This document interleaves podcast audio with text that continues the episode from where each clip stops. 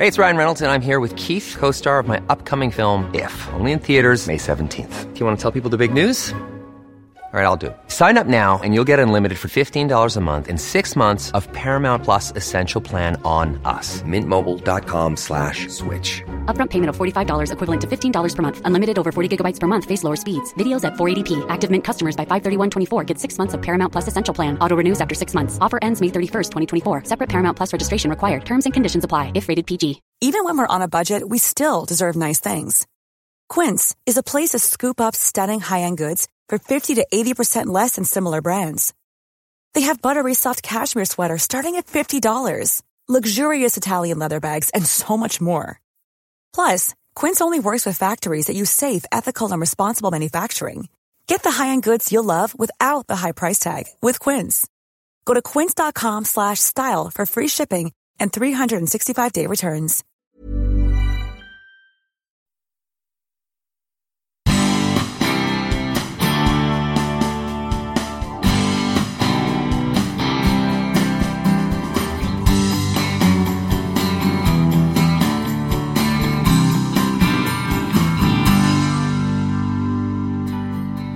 Hade jag varit kriminell då hade jag inte försökt alltså, utmärkas. Jag hade försökt vara lite, ja men se ut som alla andra och, och försöka passa in på ett sätt så att, man, så att man inte får ögonen på mig.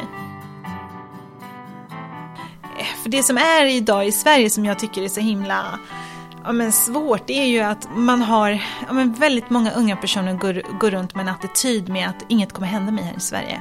Jag kommer inte få ett straff ändå. Jag är under 18, jag kan göra vad jag vill. Och går man runt med den attityden när man är 12 år eh, och sen när man börjar bli lite äldre, då blir man ju utförare för de här äldre kriminella. På rasterna, är det att man lyssnar på eh, rap med dödligt, mm, dödlig våld eller kvinnoförtryck? Eh, vad pratar man om? Alltså, är det liksom tillåtet? Är det det, det klimatet ni har redan i skolan? När jag mötte Maggie Tedla utanför Vetekatten, mitt vanliga lunchställe i Stockholm, så tänkte jag om en sån liten tjej kan vara polis, då måste hon vara grym på att snacka. Jag hade naturligtvis mina aningar. Om man kan arabiska och förstår armeniska och jobbar norr om Stockholm så har man en fördel som gör att muskelmassan oftast blir sekundär. Maggies berättelser visar tydligt hur viktigt det är att poliser har olika bakgrund. Situationer som potentiellt sett kunde slutat i våld löstes genom kulturell förståelse, språkkunskaper och förhandlingsteknik. Maggie kommer med erfarenheter direkt nere från gatan där hon dagligen behöver hantera brottslighet på alla nivåer. Många är tungt yrkeskriminella, andra är bara 12 år och springpojkar åt de organiserade ligorna. Därför har hon också en unik förståelse och tydliga tankar kring hur problemen skulle kunna begränsas. Personligen tycker jag att det här avsnittet borde vara obligatoriskt för politiker, media och andra proffstyckare. För att inte tala om alla som på ett eller annat sätt rör sig i skolans värld. Så varsågod, här kommer ingripande polisen Maggie Tedla.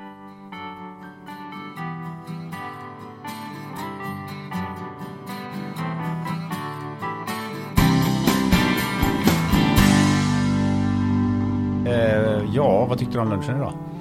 Nej, men jag tyckte det var, eh, tänker du på maten eller på? jag tycker, Ja, vi kan eh, ta maten. Ja, nej men maten var väldigt god. Eh, salladen var god eh, och det, de räkorna funkade för en stockholmare. Eh, och det var väldigt trevligt. Vi har ju inte träffats förut, Nej. men eh, det kändes som att eh, det gick bra för ett samtal. Det ska vi väl se hur det funkar de närmaste två timmarna. Det kommer gå jättebra. Du, jag tänker på det här med mat. Eh, när man ser så här polisserier och filmer. Eh, äter poliser så fruktansvärt mycket skräpmat som man gör i de filmerna? Ja, nej, alltså det är lite olika. Det beror på vad man är för person. Alltså vissa poliser har med sig matlåda varje dag och jättenyttiga lådor och sallader och allt möjligt. Eh, jag är ju en sån som, jag älskar dels att äta ute. Eh, sen tycker jag om att laga mat också. Så att jag kombinerar mycket. Ibland har jag med mig egen matlåda och ibland älskar jag att handla ute. Och då kan det bli allt ifrån skräpmat till mycket thai blir det ju. Och så. Det är favoriten? Eh, ja men sushi och thai, ja. ja men, nej, allt är favorit faktiskt. Ja, jag har ingen favorit.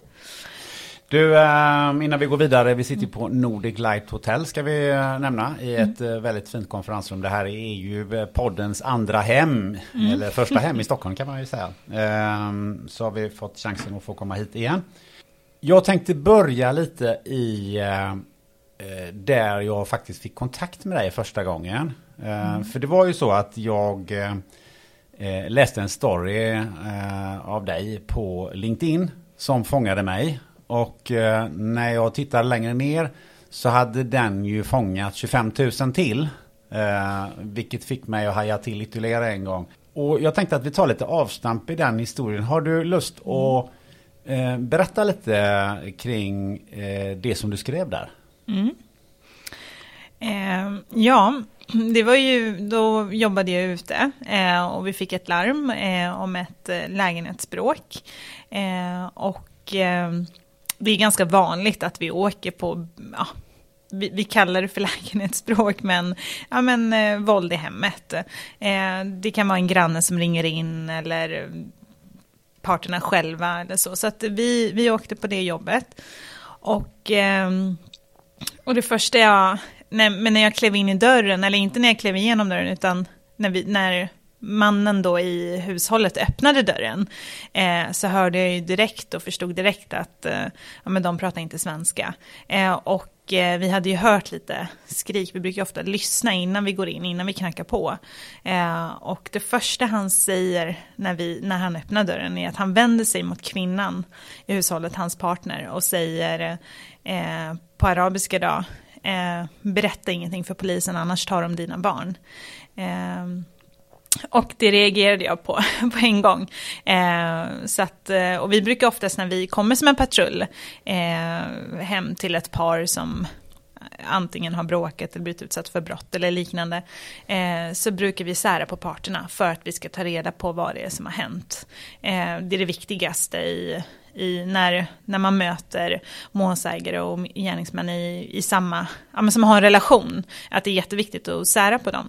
Eh, så det gjorde vi eh, och det blev naturligt att jag tog kvinnan för hon kunde sämre svenska. Eh, så att vi kunde förstå varandra genom att jag förstår arabiska då.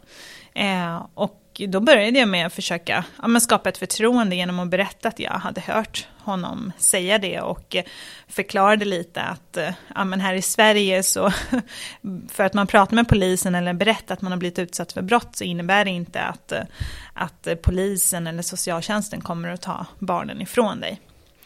Eh, och det är ju många som inte känner till det, eh, som tror ja, men som, som kommer från andra länder och andra kulturer där, där de tror att ja, men skiljer man sig eller pratar man med polisen så kommer man att bli av med sina barn. Eh, så det var väl lite den storyn jag ville lyfta och berätta om. Mm. Vi kan ju säga det också att den, den var i en kontext från Polismyndigheten. Så det var inte du som privatperson som hade skrivit eller lagt in den så att säga. Mm. Eh, men eh, jag funderar lite på det här. Ehm, för det har man ju hört för flera tillfällen att man är rädd att man blir av med, med barnen och, och, och, att man kanske har en annan relation till myndigheter och polis än vad, än vad vi är vana vid här i, i, i Sverige. Eh, vad, hur, hur, hur, är det, hur ser den relationen ut som man har oftast från, när man kommer från de länderna? Ja, alltså om jag ska tänka på min egen familj så mina föräldrar eh, kunde ju säga sådana exempel när vi var små och även än idag säga att ja, men socialtjänsten tar barnen ifrån en i Sverige. Eh, och, och, tror fortfarande att det är så.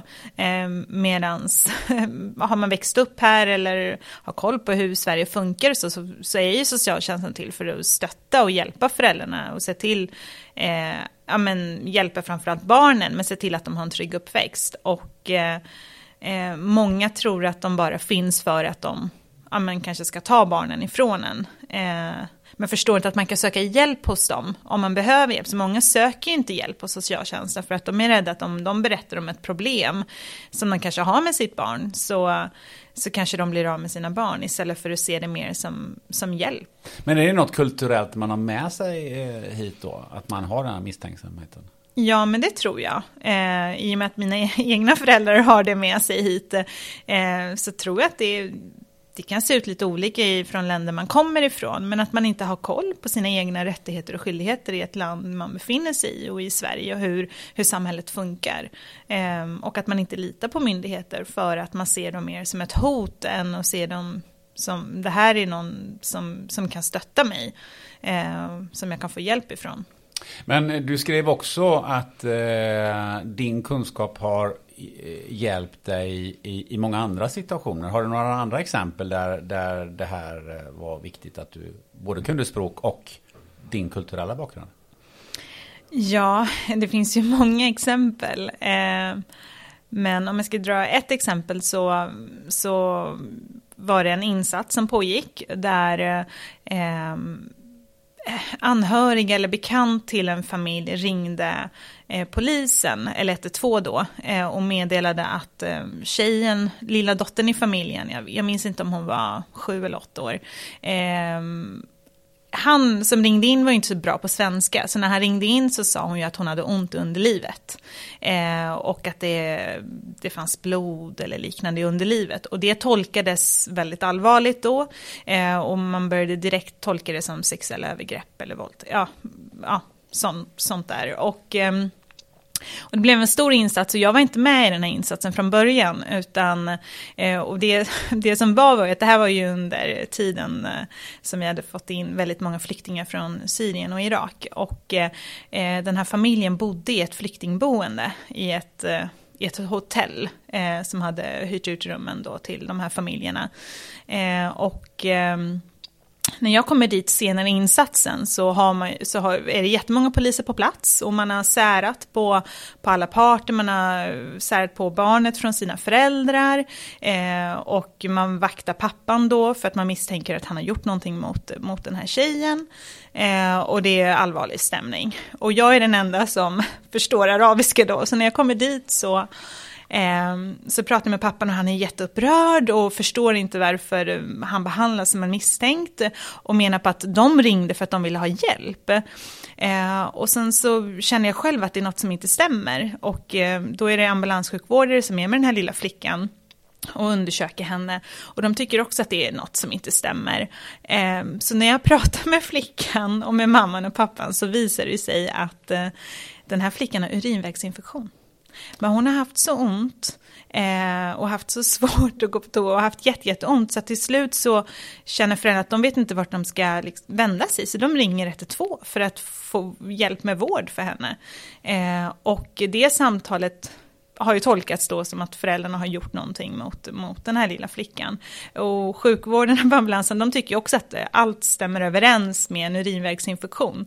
Eh, så det, då får jag ju lite borsta av och förklara, alltså hela insatsen avbryts ju. Jag får förklara att ja, men det har blivit ett missförstånd. Eh, förklara för alla parter och för den som ringde in, men de var ju jätte, jätte, jätte upprörda. Eh, men det var ju för att dels när man pratar arabiska så kan det låta väldigt aggressivt. Eh, så att de hade upplevt som pappan som väldigt aggressiv och kanske inte förstått vad han säger eller vad föräldrarna säger och vad den lilla flickan säger. Så att det, ble, det blev ett stort missförstånd och föräldrarna blev utmålade av andra familjer i det hotellet. Så att eh, men allting handlade om att en liten flicka som hade urinvägsinfektion och behövde bara åka in och få lite hjälp med det. Men någonting man kan fundera över då, varför, varför tolkades det först så som det tolkades, alltså att äh, hon hade blivit utsatt för, för våld och så vidare. Är, är det, är det våran kultur som, eller var någonstans ligger det som gör att vi, vi tror att det här har hänt något, något våldsamt? Ja, det är jättesvårt att säga. Jag hörde ju själv inte samtalet som ringdes in, men ja, men dels man förstår inte språket och sen så tänker man, ja, men flyktingfamilj, det kanske det ligger väl någonting i det att man, att man ser det på ett annat sätt. För jag tänker, hade det varit en svensk familj som hade ringt in, då hade man ju såklart förstått språket. Men jag vet, oavsett om man inte hade förstått språket, ta en familj från ett annat land som pratar ett annat språk, så kanske man ser annorlunda på, på Mellanöstern. För varför vet jag inte, men, men det är klart att det finns fördomar och, och man ser på det på väldigt olika. Du besitter ju en kulturell eh, kunskap, förutom en språkkunskap. Eh, hur, hur har det hjälpt dig i, i, eh, i de här, den här typen av situationer? Jag jag tror att det gör att jag är tryggare när jag, när jag möter människor med andra kulturer. Jag, jag har mycket förståelse för andra kulturer. Jag växte upp i, i ett område där det var väldigt många människor från olika länder, olika kulturer. Jag har väldigt många vänner från olika länder olika kulturer. Så jag tror att, att jag känner att jag har lättare att förstå dem och, och prata med dem. Och det kan vara alltifrån att när man pratar med, med en person så, så automatiskt så kanske jag gör så att min svenska låter sämre än vad den är. Jag använder inte avancerade ord till exempel när jag pratar med, med personer som inte har lika bra ja, svenska eller så för att för att nå dem på ett sätt och förstå dem. Men om vi faktiskt går till din egen bakgrund och, och, och berättar lite om den. Vad, vad, vad har du för rötter? Ja, jag är ju född i Sverige. Eh, och mina föräldrar, eh, min mamma är född i Syrien, hon är syrian från Syrien. Och eh, min pappa är syrian från Turkiet och Libanon. Eh, Förklara, vad, vad är syrianer? Ja, eh, man skulle kunna jämföra dem med kurder. Eh, man kan komma från olika länder. Eh, det är som en, eh, ja men, ett folkslag, minoritet som kommer från olika länder. Man kan vara syrian från Irak, eh, Turkiet, Syrien, Armenien och liknande. Vad har dina föräldrar berättat om, om, om sina rötter? För jag kan tänka mig att eh, det är en ganska stor skillnad från där de kommer och det samhället de hamnade här i Sverige. Mm. Ja men absolut. Eh, nej men eh, min mamma, hon växte upp med att, eh, min pappa också med att flickor hade ju inte samma rättigheter som killar. Eh, om man jämför då med hennes syskon så fick ju hennes bröder gå i skola. Det fick inte hon gå, utan hon skulle hjälpa till hemma. Hon skulle hjälpa sin mamma med hushållet och, och städa och handla och laga mat och så. Eh, Medan pojkarna fick, eller bröderna fick gå i skola och så. Och det tror jag, det det fanns kvar väldigt starkt hos min mamma när, när hon kom till Sverige. Eh, och, eh, och tyckte hela tiden att man skulle vara den här duktiga tjejen och så. Medan jag var ju, mina föräldrar har ju alltid kallat mig för eh, gangster. för att jag var en sån tjej som, ja men jag sportade, jag spelade basket, jag tyckte om att spela fotboll med grabbarna ute på gården. Eh, jag valde ju att bli polis. Eh, så att för henne var det ju väldigt, eh, ja men, jag gick ju inte, jag följde inte de här ramarna som hon följde när hon var yngre och, och som hon, så som hon såg på det. Eh. Vad var orsaken till att de kom hit till Sverige? Ja, eh, min pappa föddes i Turkiet och eh, de flydde ju därifrån när han var ganska ung till Libanon och eh, det var ju krig i Libanon och, och, och så, så att i stort sett så hela hans familj tog sig till till Sverige på grund av så som det var i Libanon med krig under den tiden de bodde där. Eh, och, eh, och mamma, hon egentligen, hon tog sig till Sverige för att, för att träffa min pappa. Eh, men de kommer från två helt olika ja, länder och familjer. Eh, någonting som jag är lite nyfiken på som jag själv kan relatera till det är det här att man, man växer upp i en eh, kultur hemma. Båda dina föräldrar är, är från eh, Turkiet, Mellanöstern och, och, och, samma eh, då, eh, folkslag. Mina föräldrar kom till Sverige eh, sådär en 13-14 år efter att andra världskriget var slut från Tyskland. Um, och uh, så, så, jag växte upp i liksom ett tyskt hem, någon som pratade tyska bara, de kunde ingen svenska. Uh, och sen så eh, kände jag att, att man levde i en kultur där och sen så hade man en helt annan kultur utanför dörren. Jag är lite nyfiken på hur, hur det fungerade för dig. Ja, eh, men det, mina föräldrar pratade ju inte svenska i hemmet utan de pratade arabiska med oss och sen så hade de ett hemligt språk sinsemellan och det var armeniska. Fast vi alla fem barn då förstod vad, vad de sa så fortsätter de än idag trots att vi alla är vuxna och förstår vad de säger. Eh, men eh, Ja, alltså det, det, det, var ju två olika världar. Eh, hemma så, så var det väldigt kulturellt och eh, utanför hemmet så ville man ja, men passa in i, i, i det svenska samhället. Att det var, men man ville vara som vilken ungdom som helst. Eh, Men hur, har du någon minne av hur hanterade du det? Men jag, var, jag har ju alltid varit den eh, i vår syskonskara. Eh, jag är i, i, mitten då, jag har två äldre och två yngre syskon. Eh, den som har varit lite mer rebellisk. Eh, jag har ju alltid velat göra det jag vill göra och jag, jag Nej, men jag, jag, jag sa emot. Alltså, min, min mamma tyckte att men som tjej så ska man hjälpa till väldigt mycket i hemmet. Medan jag kunde säga emot. Varför ska inte brorsan göra det? Så jag har ju varit så sedan jag var liten. Att jag alltid gjort lite vad jag vill. Och kom hem sent och, och ljög lite ibland. Och, och sådär. Ja, men lite mer busigt. Men eh, jag tror att det gjorde bara att de Alltså idag så, så säger ju de det, att vi, vi litade på dig. Eh, du kändes så trygg som person. Eh, så även om du ja, men var ute sent och var den här eh, rebelliska tjejen, eh, så, så kändes det som att du, du klarade dig. Vi var aldrig oroliga för att du inte skulle klara dig.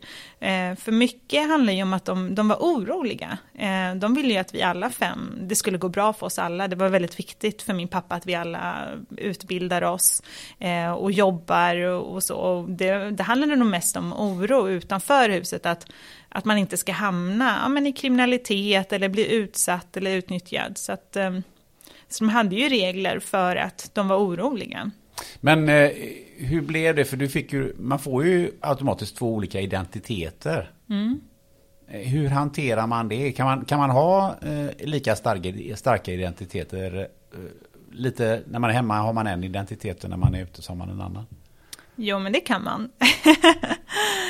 Ja, alltså man anpassar sig. Eh, beroende på, det tycker jag att det är som allt, man anpassar sig utifrån hur man är på sin arbetsplats, hur man är bland vänner, hur man är bland sina föräldrar, hur man är bland sin partner. Så, så det tror jag definitivt. Men jag tror i mitt fall så så vågade jag vara den jag ville hela tiden i hemmet. Jag, jag kunde säga emot och, och, jag kunde skratta åt, alltså mamma, för min, min mamma är ju väldigt, väldigt troende eh, kristen och eh, om hon sa någonting, hon kunde ju bli väldigt arga på oss för att vi kanske inte följde med till kyrkan eller så.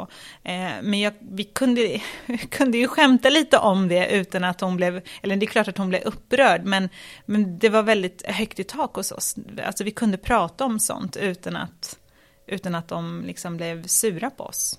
Men jag tänker på att när du kommer ut utanför eh, hemmet i, eh, bland eh, då kompisar och, och sådär.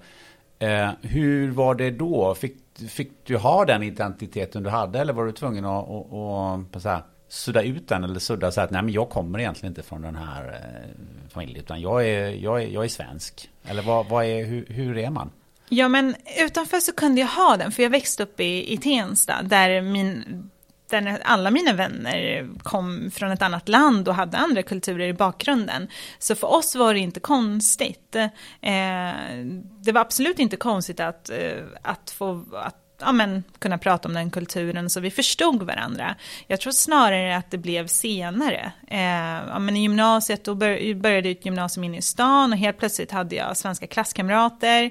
Eh, och, eh, och sen så blev det ju såklart med yrket att då började det bli mer att anpassa sig.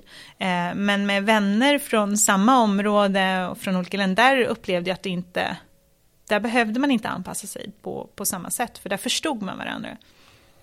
Så vad du säger är egentligen att, att om man kommer till Sverige från, eh, ja alltså, andra delar av världen eh, och, och, rakt in i den, i den svenska, eller i Sverige, den svenska kulturen, så är det, känns det som att det är bättre att landa i i ett område som Tensta eller om man ska landa på Lidingö eller vad vet jag som är där det inte finns så många eh, olika eh, nationaliteter. Vad, vad, vad tror du om det? Nej, men jag, jag, tror inte att det är bättre. Jag tror bara att många, mina föräldrar ville bo i Tensta för att där kände de sig som hemma.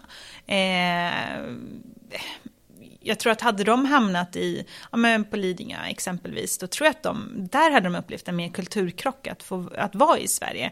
Eh, sen tror jag att det, det är, jag tycker inte att det är bra att alla ska hamna i ett område, eh, ja men där alla som kommer till Sverige ska hamna i ett, i ett sånt område. För, för man behöver ju blanda ut lite, ja men erfarenheter och, och så. Men då är det också viktigt att, att man är öppen för det. Så i sådana här, i områden som Lidingö och liknande, Eh, så måste man också öppna upp för att ta emot personer från andra länder.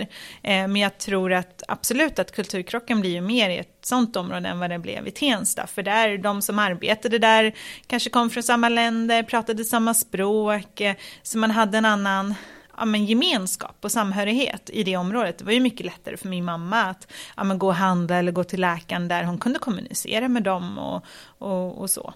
Och det hade hon kanske inte kunnat göra på Lidingö, men samtidigt så hade hon blivit mycket bättre på svenskan. Ja just det, precis. För det är också en sån tanke man har att, att det är ju lättare eftersom det finns någon som förstår en. Mm. Och som pratar arabiska. Jag kan tänka mig, bara dra det parallellt till mina egna föräldrar som ju hamnade i Sverige. Det fanns ju ingen som pratade tyska. Mm. Mer eller mindre. Uh, men hade de hamnat i ett tysktalande område så hade de kanske känt sig mer hemma. Mm. Uh, skulle jag kunna tänka mig. Men du, uh, vad, vad sa de den dagen du kom hem och sa att nu ska jag bli polis? Nej men eh, det var ju inte positivt. Jo, dels så tror jag det handlade nog inte om alltså, yrket så, utan eh, ja, men vi, vi bodde i Tensta på den tiden och eh, man såg ju hur polisen behandlades. Det var ju ganska mycket social oro, eh, man kastade stenar och så mot polisen och, det var en oro hos mina föräldrar att eh, ja, men varför ska du bli polis, varför ska du utsätta dig för, för något sånt och du är tjej och, och, och så, du kan bli något annat, du kan bli läkare eller advokat eller ja, som alla föräldrars drömmar. Men, men det var nog mest en oro eh, för att det är ett utsatt eh, jobb. Eh, men hur kom du själv på idén att jag ska bli polis? Ja, eh, alltså jag vet inte. Jag har alltid varit en person som, ja, men jag sportade ganska mycket när jag var ung och, och alltid tyckt om, ja men, ja, men sökt äventyr och, och spännande saker. Och, eh, och jag valde ju att söka till en gymnasielinje som var uniformsinriktad. Det var mer mot eh, ja, men Försvarsmakten, men det var även räddningstjänsten och liknande. Och, och jag tror att det var nog där jag kände att eh, ja, men det skulle vara roligt att, att jobba med ett sånt yrke eh, som är lite mer utmanande. Eh, jag vill inte ha ett enkelt yrke, utan jag vill utmana mig själv.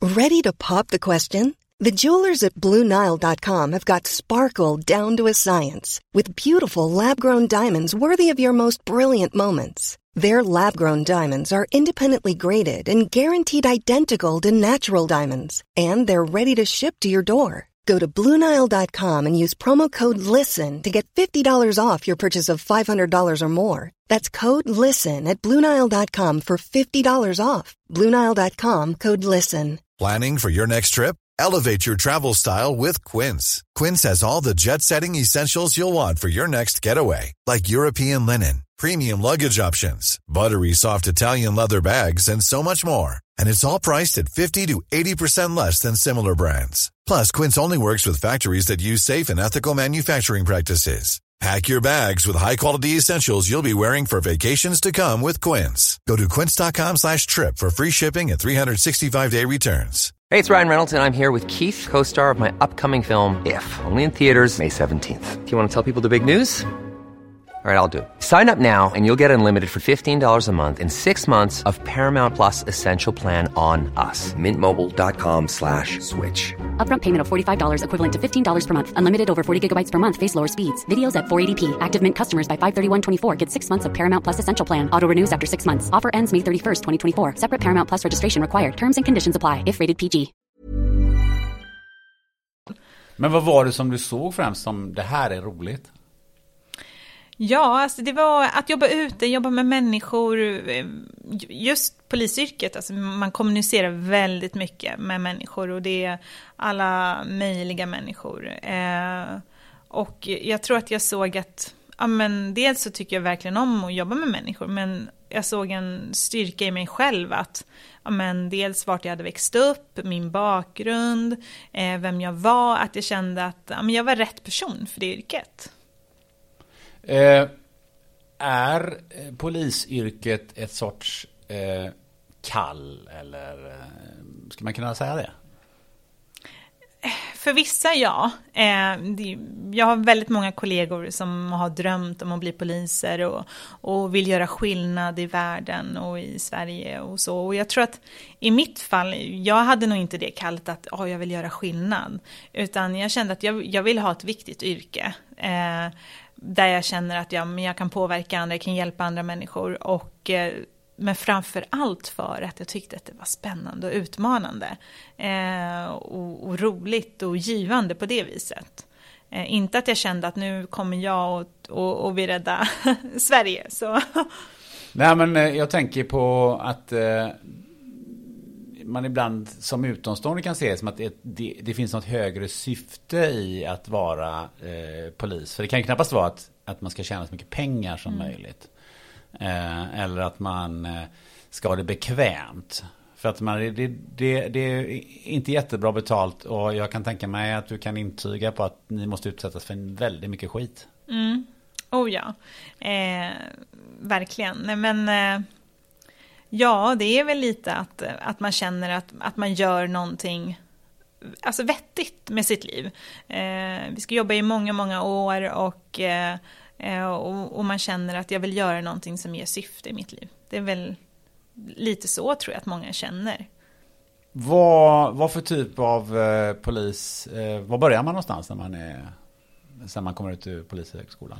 Eh, ja, man, man börjar ju med att göra en aspirant. Det är som en praktik på sex månader och då får man ju testa på att eh, på utredningsverksamheten, på trafik, eh, ja, men, jobba med trafik, vara ute på ingripandeverksamheten, det är de som då åker på, på de här 112-larmen.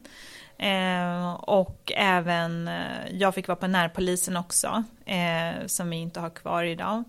Eh, jag tror att det var det. Eh, så man börjar med den här aspiranten då. Och, och sen därefter så är ju tanken att man ska jobba i yttre tjänst. Eh, men just nu så har vi ju, är det ju ganska kris inom polisen när det kommer till ja, men, balanser och utredningar. Så att det, det alla nya aspiranter får göra, inte i alla polisområden men i de flesta, det är att man får göra en rotation. Och i mitt fall så blev min rotation på ehm, en avdelning som heter brott i nära relation.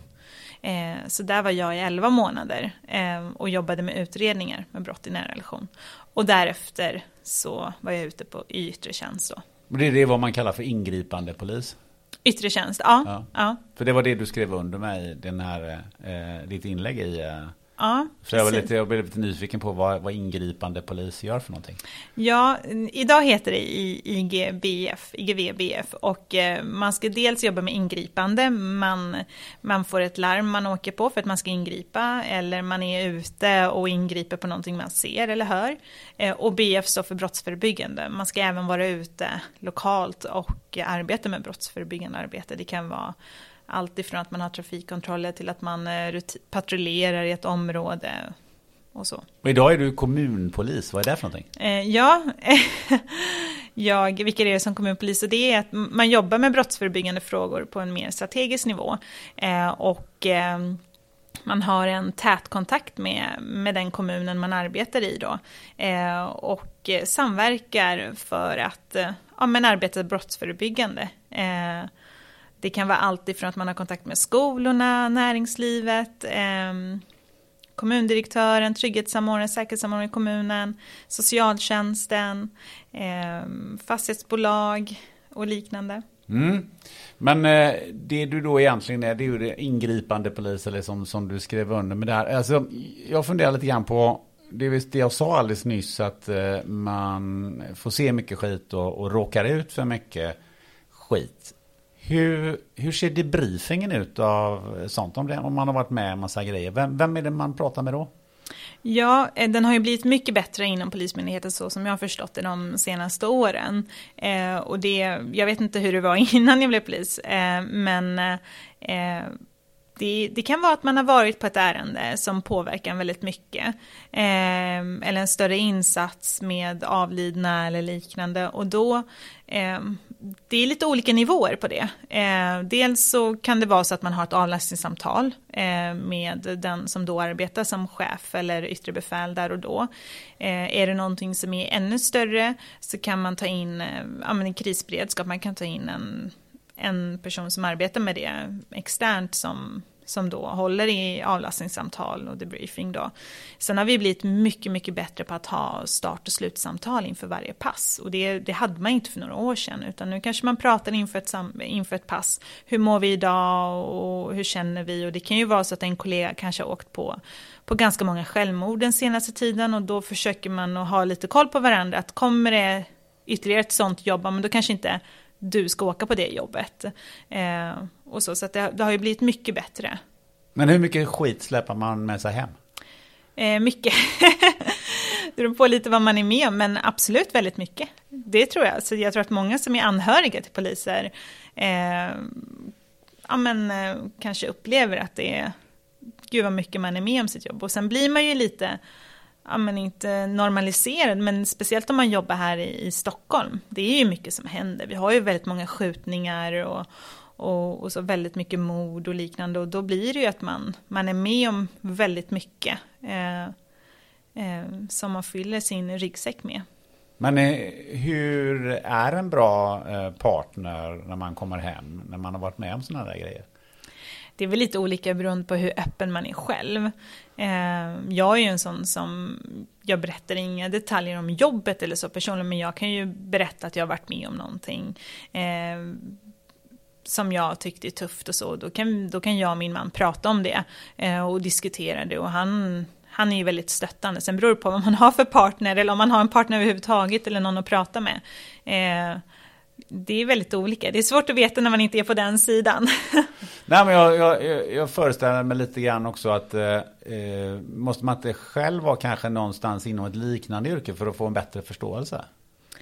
Jo, men ibland har det ju blivit så att vi har haft diskussioner för att jag har försökt förklara, men så är det inte, utan så här är det, och för att jag vet det här och jag var på det jobbet. Eh, så det tror jag ibland så kan det bli att man kanske inte riktigt förstår varandra. Eh, men många gånger, så beroende på, ja, men som i mitt fall då, så upplever jag ju att jag har väldigt bra stöd hemma.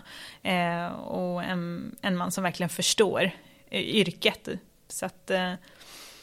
Men mm. det vad jag förstår så finns det rätt många som eh, eh, har partner inom samma yrke. Mm. Just inom polisen, är det, är det så? Ja, det är ju väldigt många som har det. jag har inte själv det. och det tycker jag är jättebra. Eh, Eh, Eh, det är skönt att, ja, jag är gift med en person som inte jobbar inom polisen och det är jätteskönt. Eh, för jag tror att det hade blivit väldigt mycket att man sitter och pratar om jobbet och, och det vill man inte göra under sin fritid. Det är ju man pratar tillräckligt om det när man är på jobbet och med de kollegorna man har.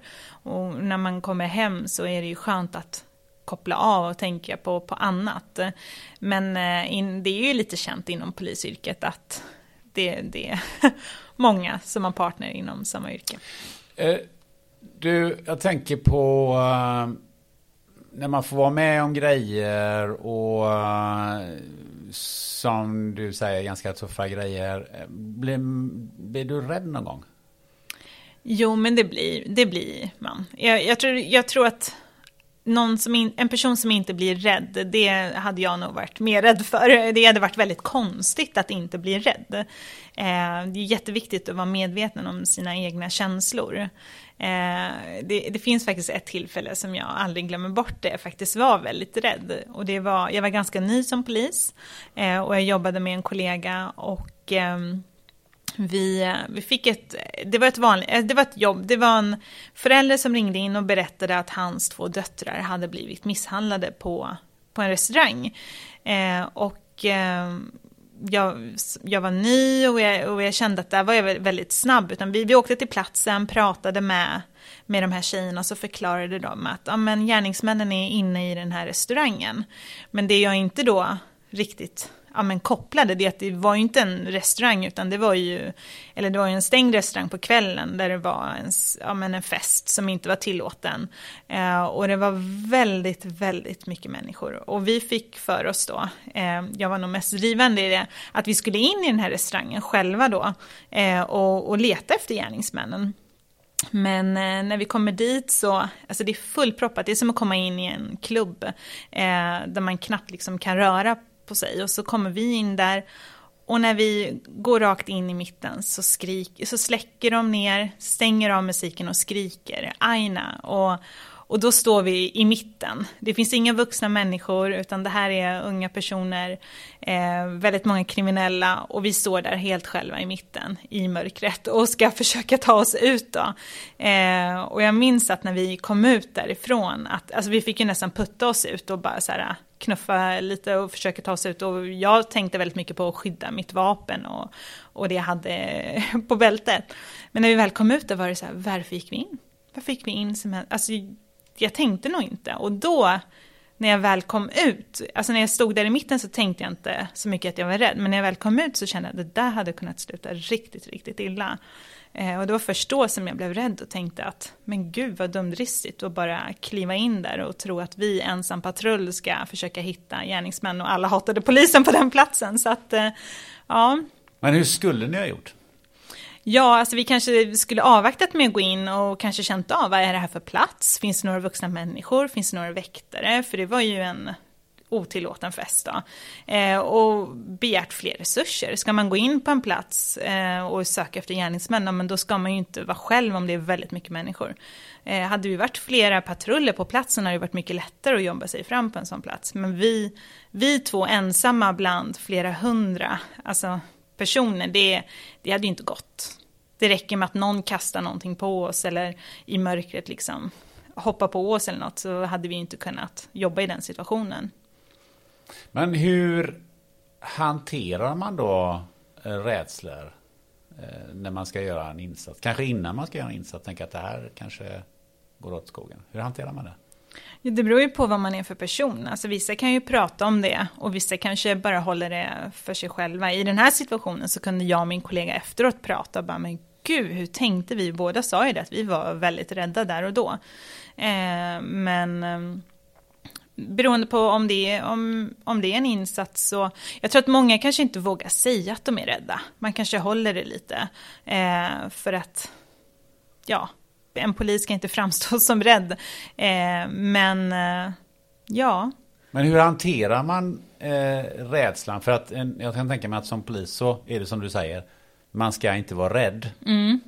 Eh, jag som inte jobbar som polis, Eh, har ju aldrig, har ju inte som uppgift att ge mig in i situationer där jag, där jag kan känna den här rädslan. Men vad finns det för professionella knep för att hantera det där?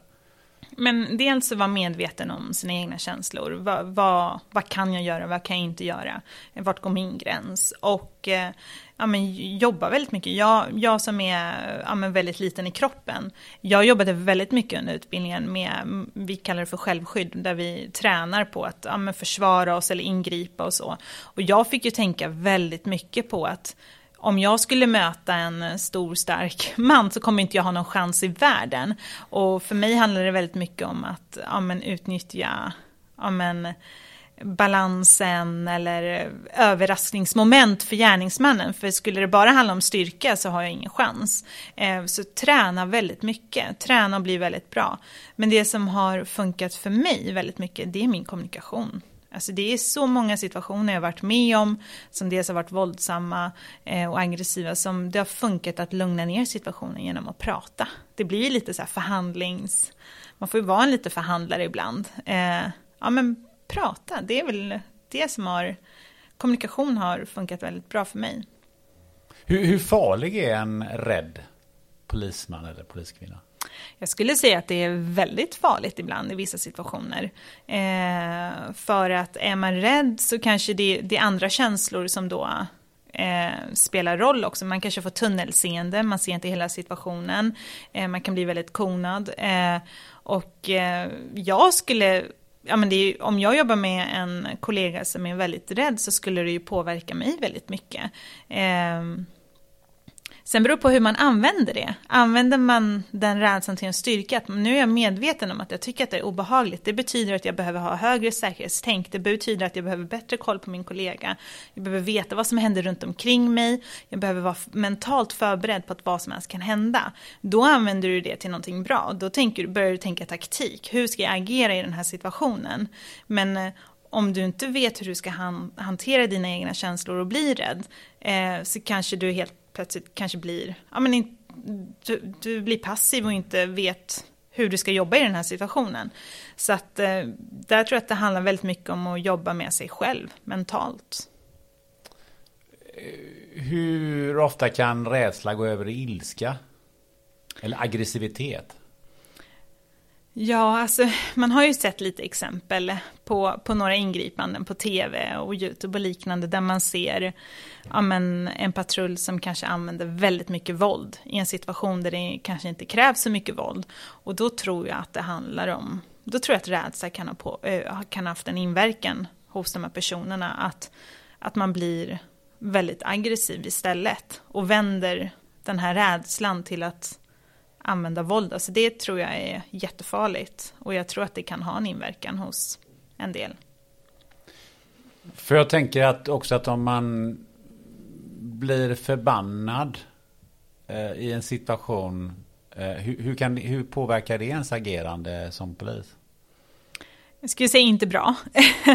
För det blir ju då att det är personliga egna ja men, varför blir du förbannad? Är det, är det personligt som gör att du då använder ditt yrke för att jobba på ett visst sätt? Eh, sen så, det är klart att det inte går, ibland kommer man att bli förbannad, men, eh, men det är ju väldigt viktigt att när man jobbar som polis att man, att man tänker på vilka befogenheter man har när man använder av våld och hur man beter sig mot andra människor. Det betyder ju inte att, det kan ju vara så att ja men säg att jag möter en person som bara beter sig all, alltså allmänt dumt mot mig, men det är, han har inte begått något brott, han har inte gjort någonting som gör att jag egentligen kan ingripa mot honom, men det är, en, det är bara en dum person.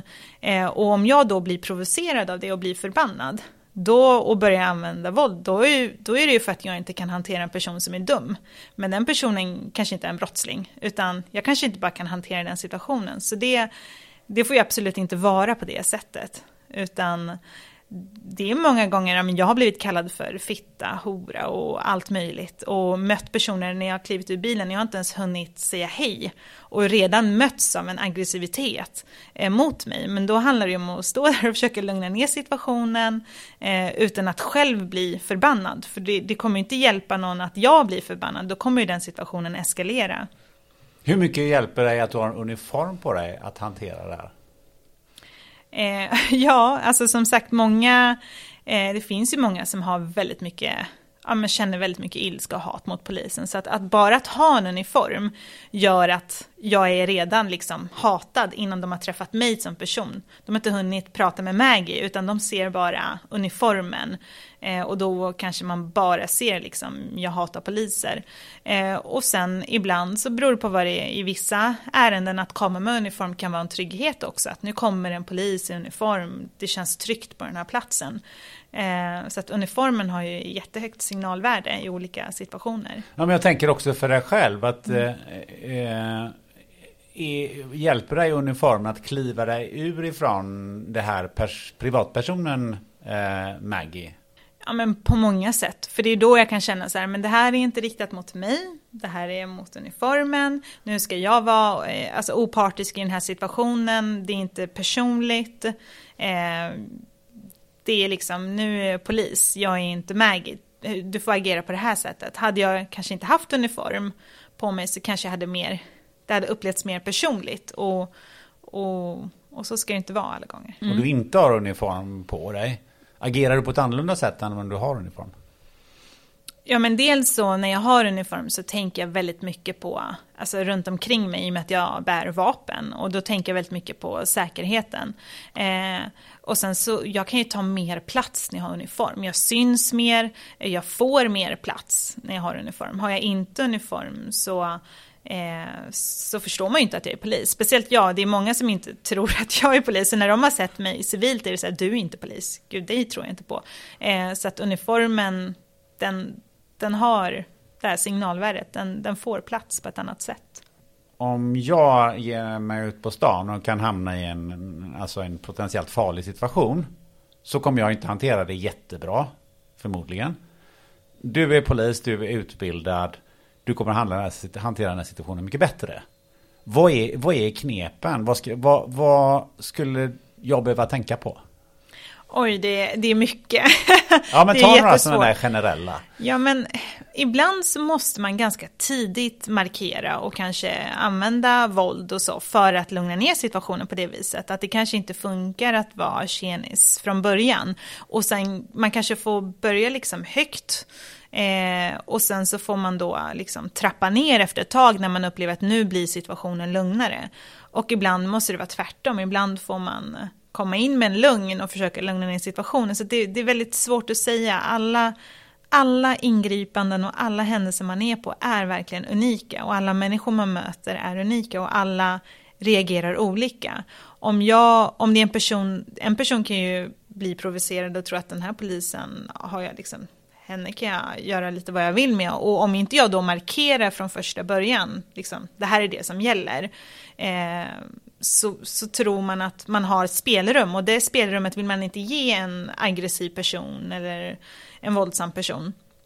Eh, och ibland är det tvärtom, att ibland måste man kanske ge lite spelrum för att lugna ner personen. Så att det, det är så svårt att säga. Det är, man tänker på så mycket när man kommer till ett ingrepp. Man tänker på säkerhet, man tänker på alla runt omkring, man kollar reträttvägar, vart kan jag liksom vända mig om om jag behöver ta skydd, eh, hur ska jag agera, vad har jag för avstånd till personen, eh, kan jag se personen ordentligt, se personens händer, har den personen någonting i händerna som är farligt mot mig.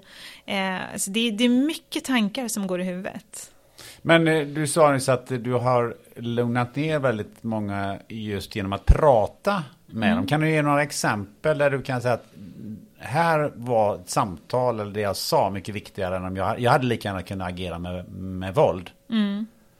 Har du några sådana exempel? Jo, men några stycken. Nej, men eh, det är ju många gånger som det är mer så att man lugnar ner en situation genom att prata. Men eh, ett exempel är att vi, det var en vuxen son som ringde om, om sin pappa. Hans pappa Eh, hade någon form av hjärnskada och var väldigt, väldigt aggressiv. Eh, och hade varit aggressiv mot eh, sjukvårdare och liknande. Så jag kom dit med min eh, kollega. Och eh, när min kollega började gå fram för att prata med honom, då, så- jag såg ju det här är en stor man, det här kommer ju inte bli lätt och, och liksom, om det nu blir en brottningsmatch, om hur vi ska, vi skulle köra honom till psyket då. Ehm, och, eh, och jag upplevde bara att det, det blev direkt så här, äh, spänning mellan de två. Och då valde jag att kliva in i rummet och bara prata med en lugn röst med den här mannen. Och det slutade med att han nästan började gråta istället. Så att eh, det finns, jag har ju fler exempel där jag, där jag känner att det har funkat för mig. Och det, jag nämnde tidigare, men jag tror att det handlar mycket om att i vissa situationer kan det vara bra att vara kvinna och i vissa situationer kan det vara, vara bra att vara man. Eh, för det finns situationer där, där jag har ingripit mot kvinnor som har blivit väldigt provocerade av mig och blivit mer aggressiva när jag har närmat mig.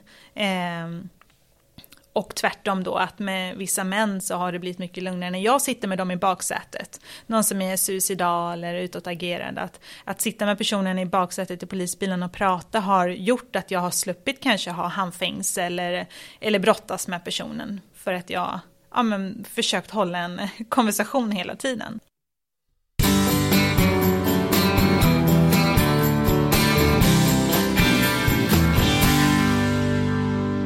Den här podden den sponsras av Life Genomics, ett kliniskt laboratorium i Göteborg som bland annat erbjuder covid-tester. Har du precis bokat en resa på kort varsel och behöver PCR eller antigentest för covid-19? Ja, då kan du gå in på coronapassport.se för att hitta en vårdgivare i din närhet och boka en tid för test och friskhetsintyg. Life Genomics har samarbete med ett 150-tal kliniker över hela Sverige. Och om du reser från Arlanda eller Landvetter så kan du nu även testa dig direkt ute på flygplatsen vid Life Genomics Lab i samarbete med vårdgivaren Express Care. Där kan du få ett antigentest med reseintyg inom 30 minuter och ett PCR-test och reseintyg inom 2-4 timmar. Så, gå nu in på expresscare.se och boka din tid direkt. Tack, Life Genomics!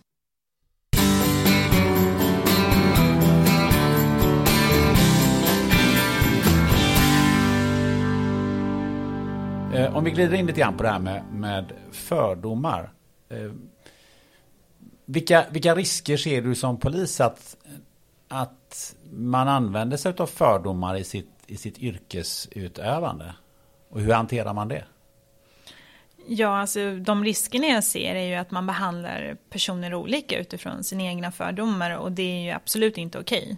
Eh, du, man ska representera Polismyndigheten eh, och Sverige och, eh, och då gäller det att alla har, alltså nästan alla har fördomar eh, och det, det får man ju ha, men det får man ju inte använda i sitt ingripande. Man ska ju inte ingripa på ett sätt på grund av sina fördomar.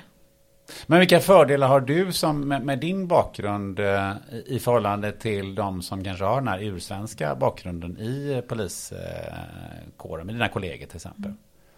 Ja, men jag, jag, upplever att jag har mycket lättare att prata med människor från andra, andra länder, andra kulturer och bakgrunder. Eh, det har hjälpt mig jättemycket. Min egen bakgrund och min uppväxt och, och i det området och alla de vännerna jag har. att det är många gånger jag, jag känner att ja, men jag har en annan förståelse. Mycket lättare att prata med de personerna. Eh, eller med personer som har en annan bakgrund. Om man säger så här då, att om, om du står och eh, stoppar ett antal eh, bilar. Eller du är ute och patrullerar och ser att den där personen ska vi nog ta lite närmare titt mm. på. Eh, vad, vad har du med dig i, så att säga, i, din, i din egen magkänsla som säger dig att den här bilen ska jag stoppa, den här bilen ska inte stoppa? Ja, och det, det är så här, vissa, är ju, vissa poliser är ju mycket bättre på det. Vi kallar det för profilera.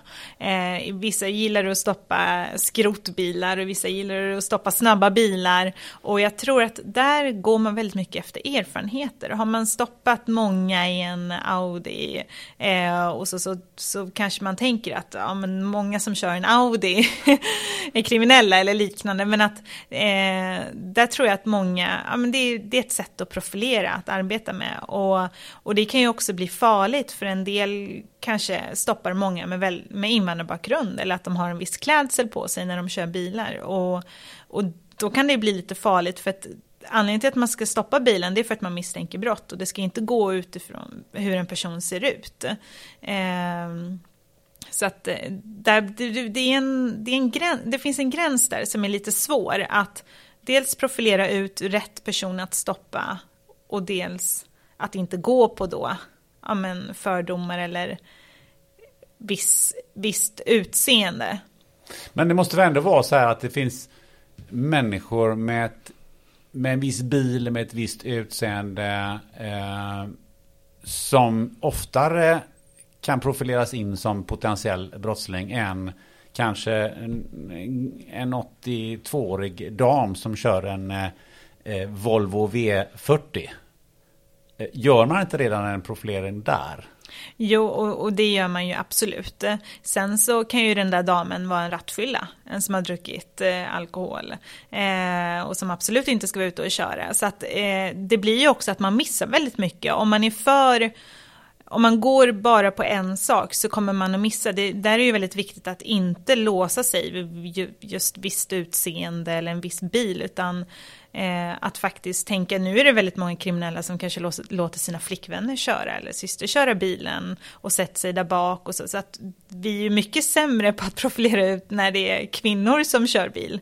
Eh, Men vilken risk är det att man eh, agerar lite så som jag kände att du kanske sa att man blir någon sorts politiskt korrekt. För vi, vi inom poliskåren, vi är till för alla och vi, eh, vi ska inte göra någon diskriminering i våra bedömningar när vi stoppar folk eller bilar eller något sånt där. Alltså ur, ur ett diskrimineringssynpunkt. Samtidigt så finns det en risk att man blir politiskt korrekt.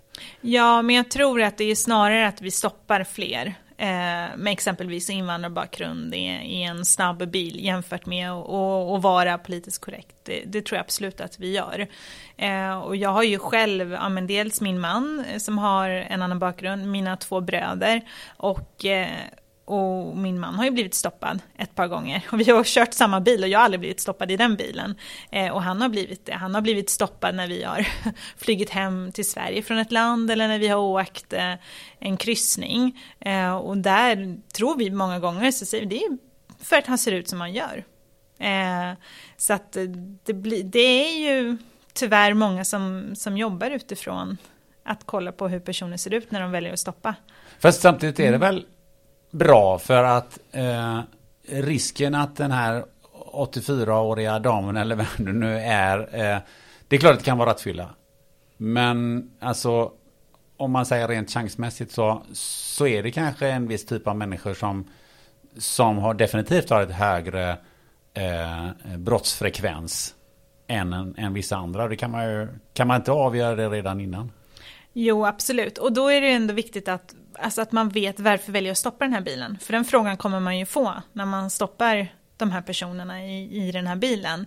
Eh, att, man, ja, men att man väljer utifrån rätt förutsättningar. Eh, alltså varför valde jag att stoppa den här bilen? Och då, då är det mycket viktigare att titta på, ja, men inte usen, kanske felbeteende. Hur beter sig den här personen? Det spelar ingen roll hur han ser ut, men när han, när han såg polisbilen, då såg jag att han gjorde något avvikande blick eller såg ut att bli nervös eller helt plötsligt valde att svänga höger istället för vänster eller liknande. Att det är mer det man ska gå på, för det är oftast det som gör att man stoppar rätt bilar, felbeteende i trafiken, snarare än hur, hur man ser ut.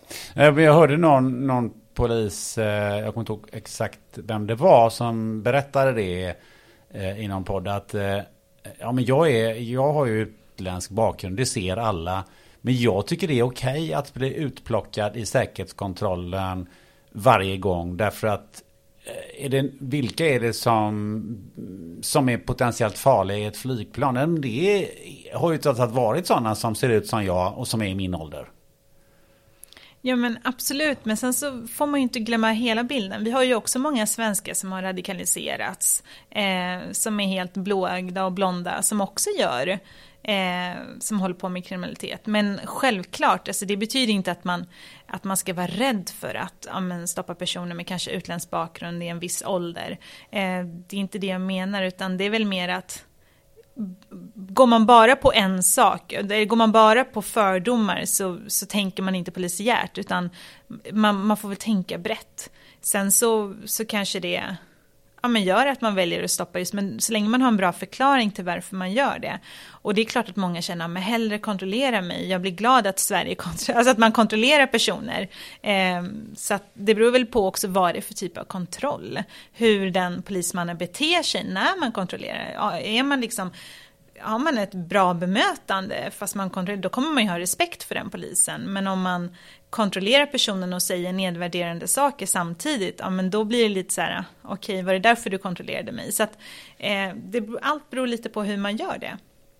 Eh, Jonas Trolle som jag haft i den här eh, podden, eh, mm. som ju är chef för Centret mot våldsbejakande extremism, men som ju har, varit, har en lång poliserfarenhet. Han sa så här att den dagen buset går och handlar på H&M eh, åker i vanlig Volvo eller kollektivt och har billiga klockor på sig så är vi körda som poliser. ja, det kommer ju bli mycket svårare att hitta de som inte, ja. För det finns vissa, alltså vad jag vill komma till det, mm. finns vissa saker som jag kan tänka mig att du reagerar på när du, som, som men, alltså människor utmärker sig eh, inom den kategorin som du kanske är som, som kanske ligger inom brottskategorin. Absolut, och det är ju oftast ja, men, flashiga kläder, snabba bilar och så. Och om, om man tänker lite rätt då som kriminell så kanske man inte ska ha på sig den klädseln eller köra den bilen om man då vill komma undan lite och få hålla på med sitt utan att bli störd av polisen. Jag hoppas ingen, som, ingen kriminell som lyssnar på den här podden just Ja, nu. men hade jag varit kriminell då hade jag inte försökt, alltså utmärkas. Jag hade försökt vara lite, ja men se ut som alla andra och, och försöka passa in på ett sätt så att man, så att man inte får ögonen på mig. Eh, men om vi, om vi tänker oss att vi eh, ger oss eh, in tillbaka till, till där du är, där du är uppvuxen. Mm. Eh, i, I förorten. Um, jag tänker på hur, om du agerar som polis där, hur viktigt är det med att du eh, att det finns ett förtroende runt omkring eh, bland de boende för dig? Hur påverkar det dig eh, när du jobbar? Ja, men jag, jag tror att det är väldigt viktigt att vara korrekt när man jobbar. Eh, att ja, men vara professionell. Eh, när jag jobbar som polis så, så representerar jag Polismyndigheten. Och, eh, och det kan bli väldigt fel om man är väldigt, när man jobbar, alltså väldigt vänskaplig med en del.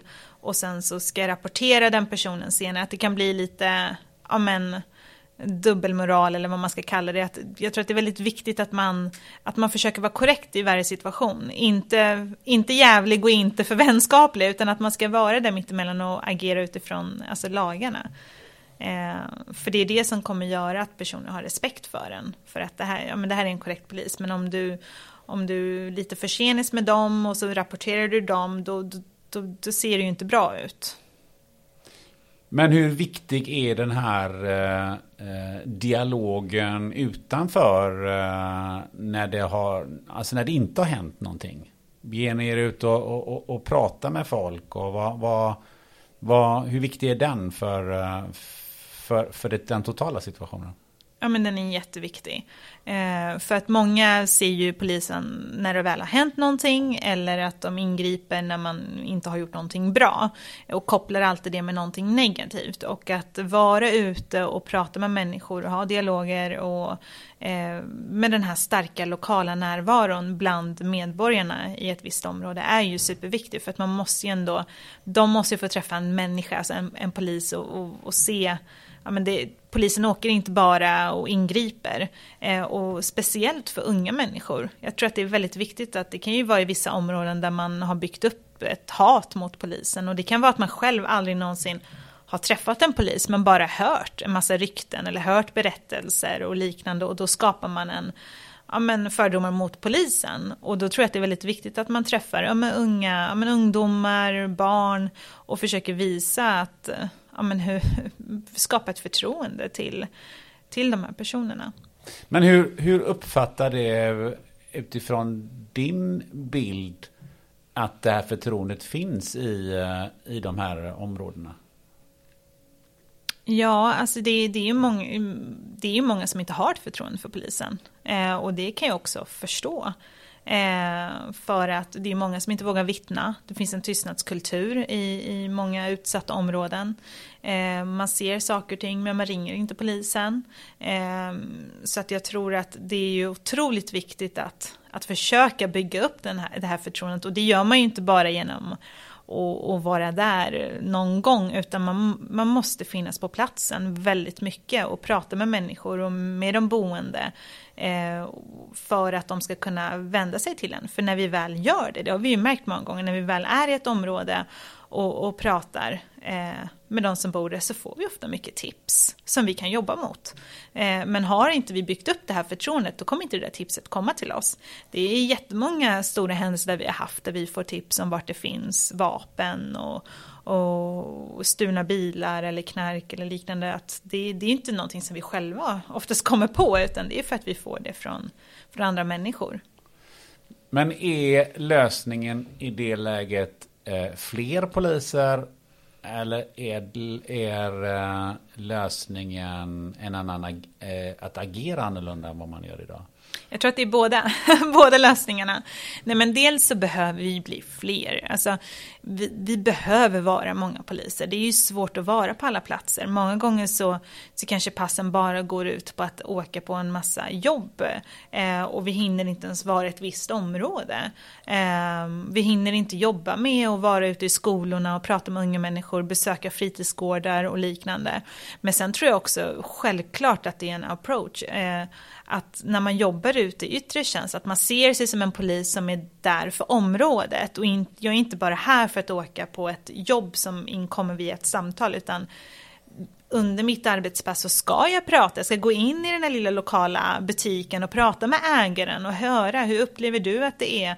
Jag ska våga gå i trapphusen eh, och, och, prata med de boende, se är det otryggt i källarförråden eller tvättstugorna. Eh, jag ska gå in i fritidsgården. Alltså, så att jag tror att dels hur man jobbar och hur man är mot människorna eh, i exempelvis ett utsatt område. Men också att vi behöver vara fler för att det, vi har så mycket uppdrag. Alltså vi får ju mycket uppifrån att ni ska jobba mot trafik, ni ska jobba mot skjutvapenvåld, ni ska jobba mot våld i nära relation. Och det, det finns inget utrymme för att jobba, väldigt lite utrymme för att jobba brottsförebyggande. Och det krävs väldigt mycket resurser för att göra det. För vi ska göra allt på väldigt få poliser. Hur upplever du medias eh, rapportering idag om, om den arbetsplatsen eller det du upplever när du är där ute? Hur, hur, hur ser de bilderna ut? Ja, alltså media har ju en väldigt stor påverkan. Eh, det de skriver blir ju en sanning för människor. Och många gånger så, så skrivs det ju inte korrekt utifrån en situation eh, som har utspelat sig. Eh, och dels så, jag tycker att det är jättebra att media rapporterar när det händer saker för att man ska ha insyn i vad som händer. Men samtidigt kan det också skapa en otrygghet hos människor som inte själva har upplevt någonting. Vi har exempelvis, vi har stora Facebookgrupper i den kommunen jag jobbar i, där väldigt många varnar varandra. Eh, och så fort polisen har varit på en plats så skriver man om det hela tiden. Eh, och och, och det gör ju att alla sitter och är oroliga, vad är det som har hänt nu? Oj, det är jätteotryggt att bo här och så, och så skriver alla. Och det kan, du kan sitta hemma i din trygga lilla kammare men du läser det här och då blir du påverkad av det eh, fast du själv inte har blivit utsatt eller sett det. Eh, och ett bra exempel på det är ju, jag har en kompis som bor kvar i Tensta och eh, för mig som har växt upp där så upplever jag att det är ju mer jag har varit med om mer brottslighet där och jag upplevde att det var mer otryggt där än, än vad det är i den kommunen jag jobbar i nu, i Järfälla. Eh, och eh, och hon valde att gå med i en Facebookgrupp i Järfälla för att eh, hon har en syster som bor i det området och tyckte att det var intressant att läsa. Och när hon började läsa alla de här händelserna, trots att hon själv inte bor i Järfälla, så blev hon ja, men väldigt rädd och bara, men gud, vad är det som händer där borta? Och då så skrattade jag bara, men hallå, du bor i Tensta. Jag tänkte säga, det är ju typ värre där än vad det är här, men bara för att du läser så himla mycket om Järfälla så, så tror du att det är farligare där. Att det blir ju lite att det som rapporteras i media skapar ju också en otrygghet bland många människor. Tycker du att det kan finnas en, en tendens att, eh, nu säger du Järfälla, men jag kan tänka mig att man, man bor ännu mer i, i, i stora villaområden mm. eller, eller ganska hyfsat välmående och hyfsat lugna områden. Men man, man skapar de här eh, Facebookgrupperna, har jag ju också upplevt på, på, på närmare håll själv. Mm Eh, att man eh, genom att vara vaksam nästan eh, skapar någonting som inte finns. Absolut. Det tror jag absolut på. Eh, ibland så exempelvis så är polisen på ärenden där man hjälper personer. Det, det, behöver inte vara någonting brottsligt och ibland är man ju där i trygghetsskapande syfte. Men, men det är någon som har sett den här polisbilen och skriver om det och då börjar det redan så här bubblas upp en massa olika teorier och rykten. Eh, och det blir ju att oh, men det är oroligt nu att eh, polisen är där på den platsen, undrar vad det är som har hänt. Men vi kanske är där för att hålla en föreläsning exempelvis. Så att det, kan ju, det kan ju absolut eh, skapa någonting som inte ens finns. Eh, men finns det någonting som du känner, just jag tänker på medias rapportering idag, eh, för det blir väldigt mycket gängrapportering, väldigt mycket den mm. typen av, av kriminalitet. Och det är, det är ju den viktigaste frågan i nästa års val. Mm. Eh, läste jag mig till eh, häromdagen. Eh, hur, hur står det i den proportion till det du faktiskt själv ser dagligen, den rapporteringen? För man kan ju, precis som du säger, läser man det, för det blir skjutning varje dag. Mm. Eh, och, och man kan ju, man sitter på sin lilla kammare som du säger, bli ganska orolig. Och vad håller de på med? Och det håller gått på åt skogen för, för Sverige. Mm. Eh, hur, hur, hur, tycker du att den bilden är kontra den bilden som, som du själv ser och, och hör? Ja, men jag tycker nog att, alltså, jag, jag, tycker ju också att det, det, är ju bra att media rapporterar för att det är ju mycket skjutningar just nu och det, det finns en problematik och våldet har ökat och eskalerat.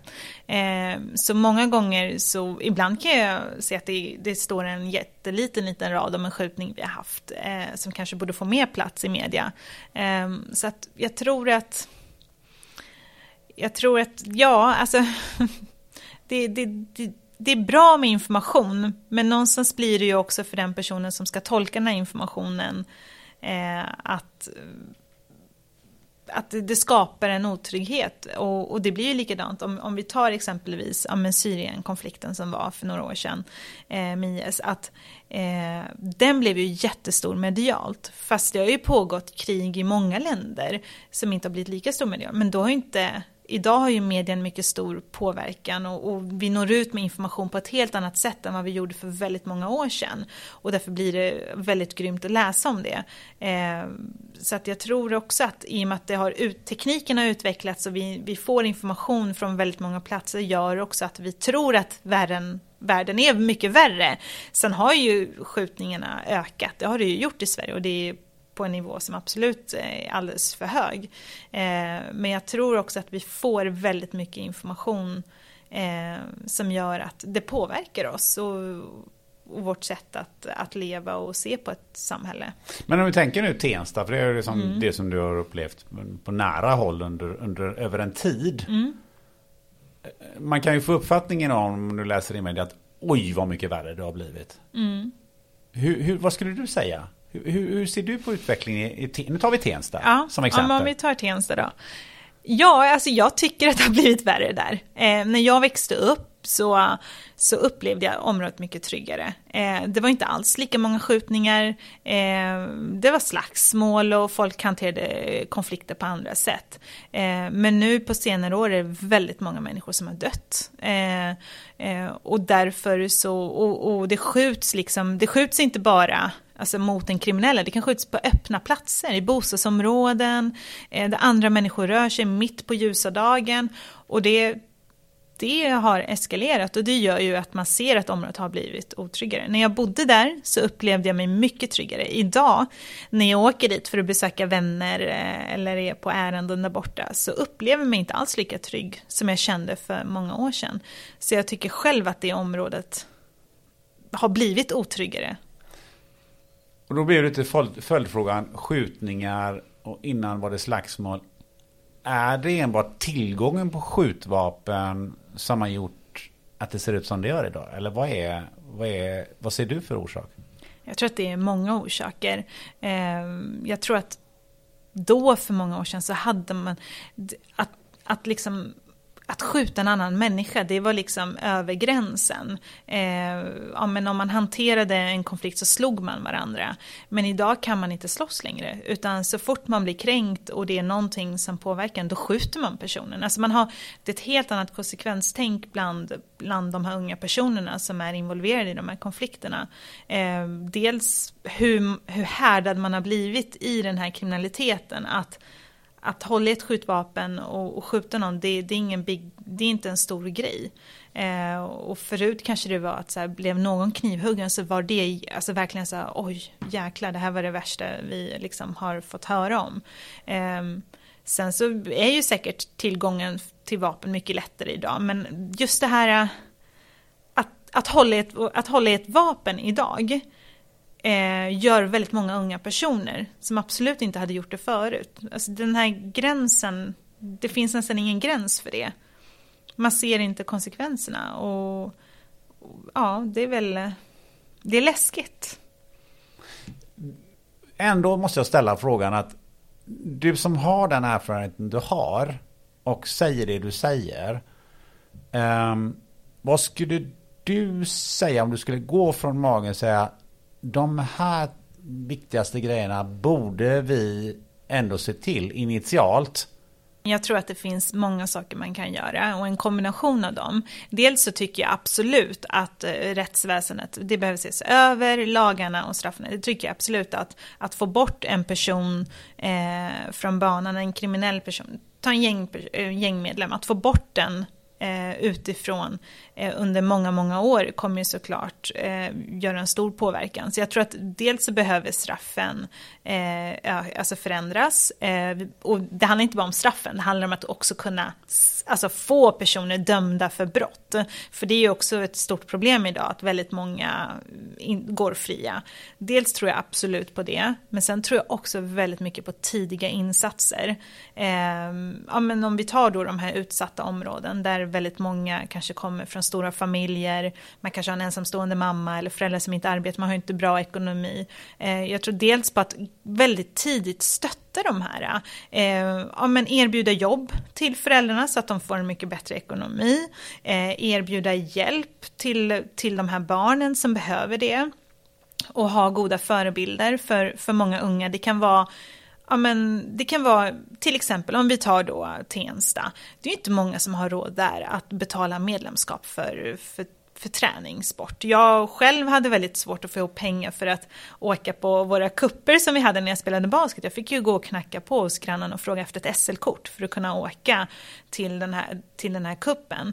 Eh, och att det ska inte behöva vara ett hinder för de här personerna att få in väldigt många kanske i idrotten eller an, en annan typ av sysselsättning. Eh, för många, har du väldigt många barn då har du inte råd att betala flera tusen i medlemskap för att alla dina barn kanske ska spela fotboll eller vad de ska göra.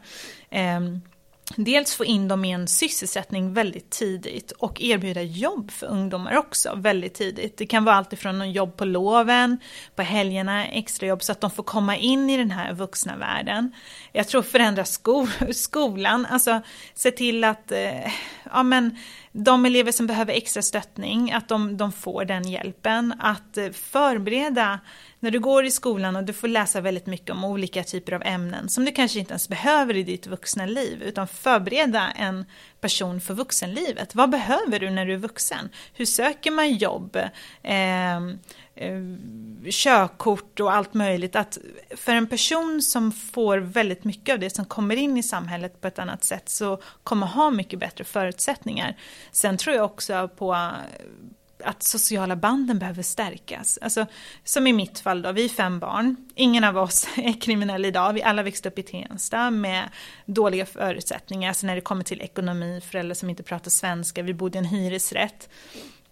Och, eh, men vi hade ett så starkt band för våra föräldrar och vår, våra syskon, alltså vår familj. Vi, jag ville aldrig göra mina föräldrar besvikna, jag hade så mycket respekt för dem. Eh, och en person som begår brott kanske inte har någonting att förlora på samma sätt. Har du, eh, har du en flickvän, pojkvän eller har du vänner eller familj som du bryr dig väldigt mycket om, då kommer du inte vilja göra någonting dumt för att förlora det du har.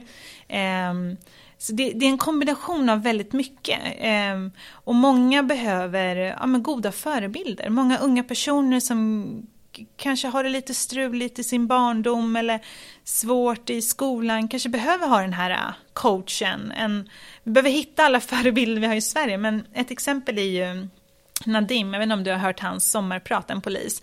Han berättar ju att eh, eh, ja, men han hade ju några personer i sitt liv när han kom till Sverige som hjälpte honom att komma in i samhället eh, och eh, stöttade honom. Och eh, jag tror på det också, att eh, väljer du att spela fotboll och ha en bra coach som liksom kan vägleda dig i livet, eh, Eh, att du liksom ser på det på ett annat sätt, att det är någon som bekräftar dig som ung person.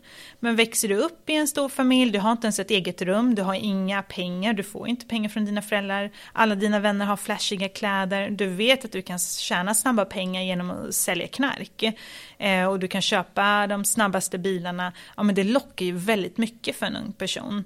Att, eh, ja men att hjälpa personer tidigt att inse liksom livet och vad som krävs och få in dem i arbetsmarknaden och hjälpa till med studier och liknande. Så jag tror att en kombination av det och en kombination av att man faktiskt också sätter dit dem som, inte, som begår brott och ser till att de blir inlåsta ganska länge. Jag tror att man behöver göra många olika saker. Man kan inte bara säga att vi höjer straffen eller vi ska lagföra personer. Vi måste också jobba med tidiga insatser för att få de här personerna att inte begå brott.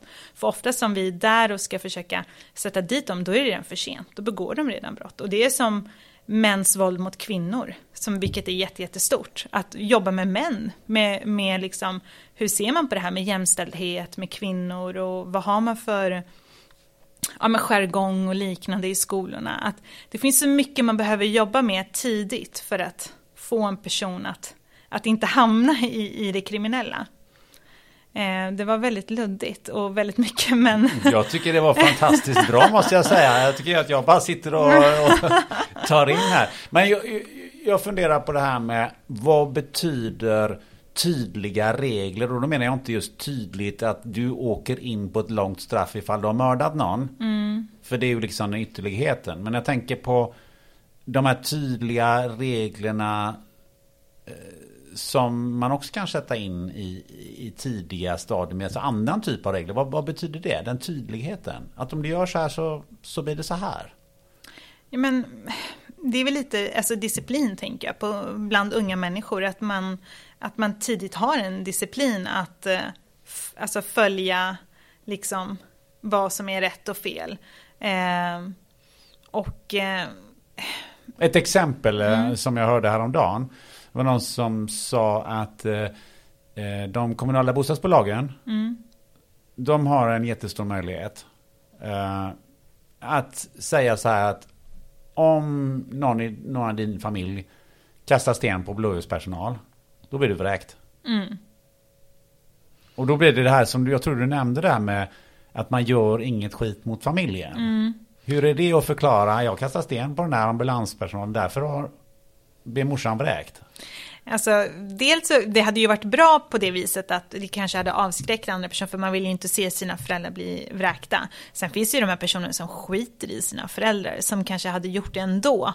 Och ska, ska du då som förälder med alla dina andra barn bli utsatt för det här på grund av att du har ett barn som inte kan sköta sig. Så att det, det, det säger emot sig, alltså det blir ju svårt, det där är ju jättesvårt. Men jag tycker definitivt att, att eh, på någon, någonstans så måste man, eh, för det som är idag i Sverige som jag tycker är så himla ja, men svårt, det är ju att man har, ja, men väldigt många unga personer går, går runt med en attityd med att inget kommer hända mig här i Sverige jag kommer inte få ett straff ändå. Jag är under 18, jag kan göra vad jag vill.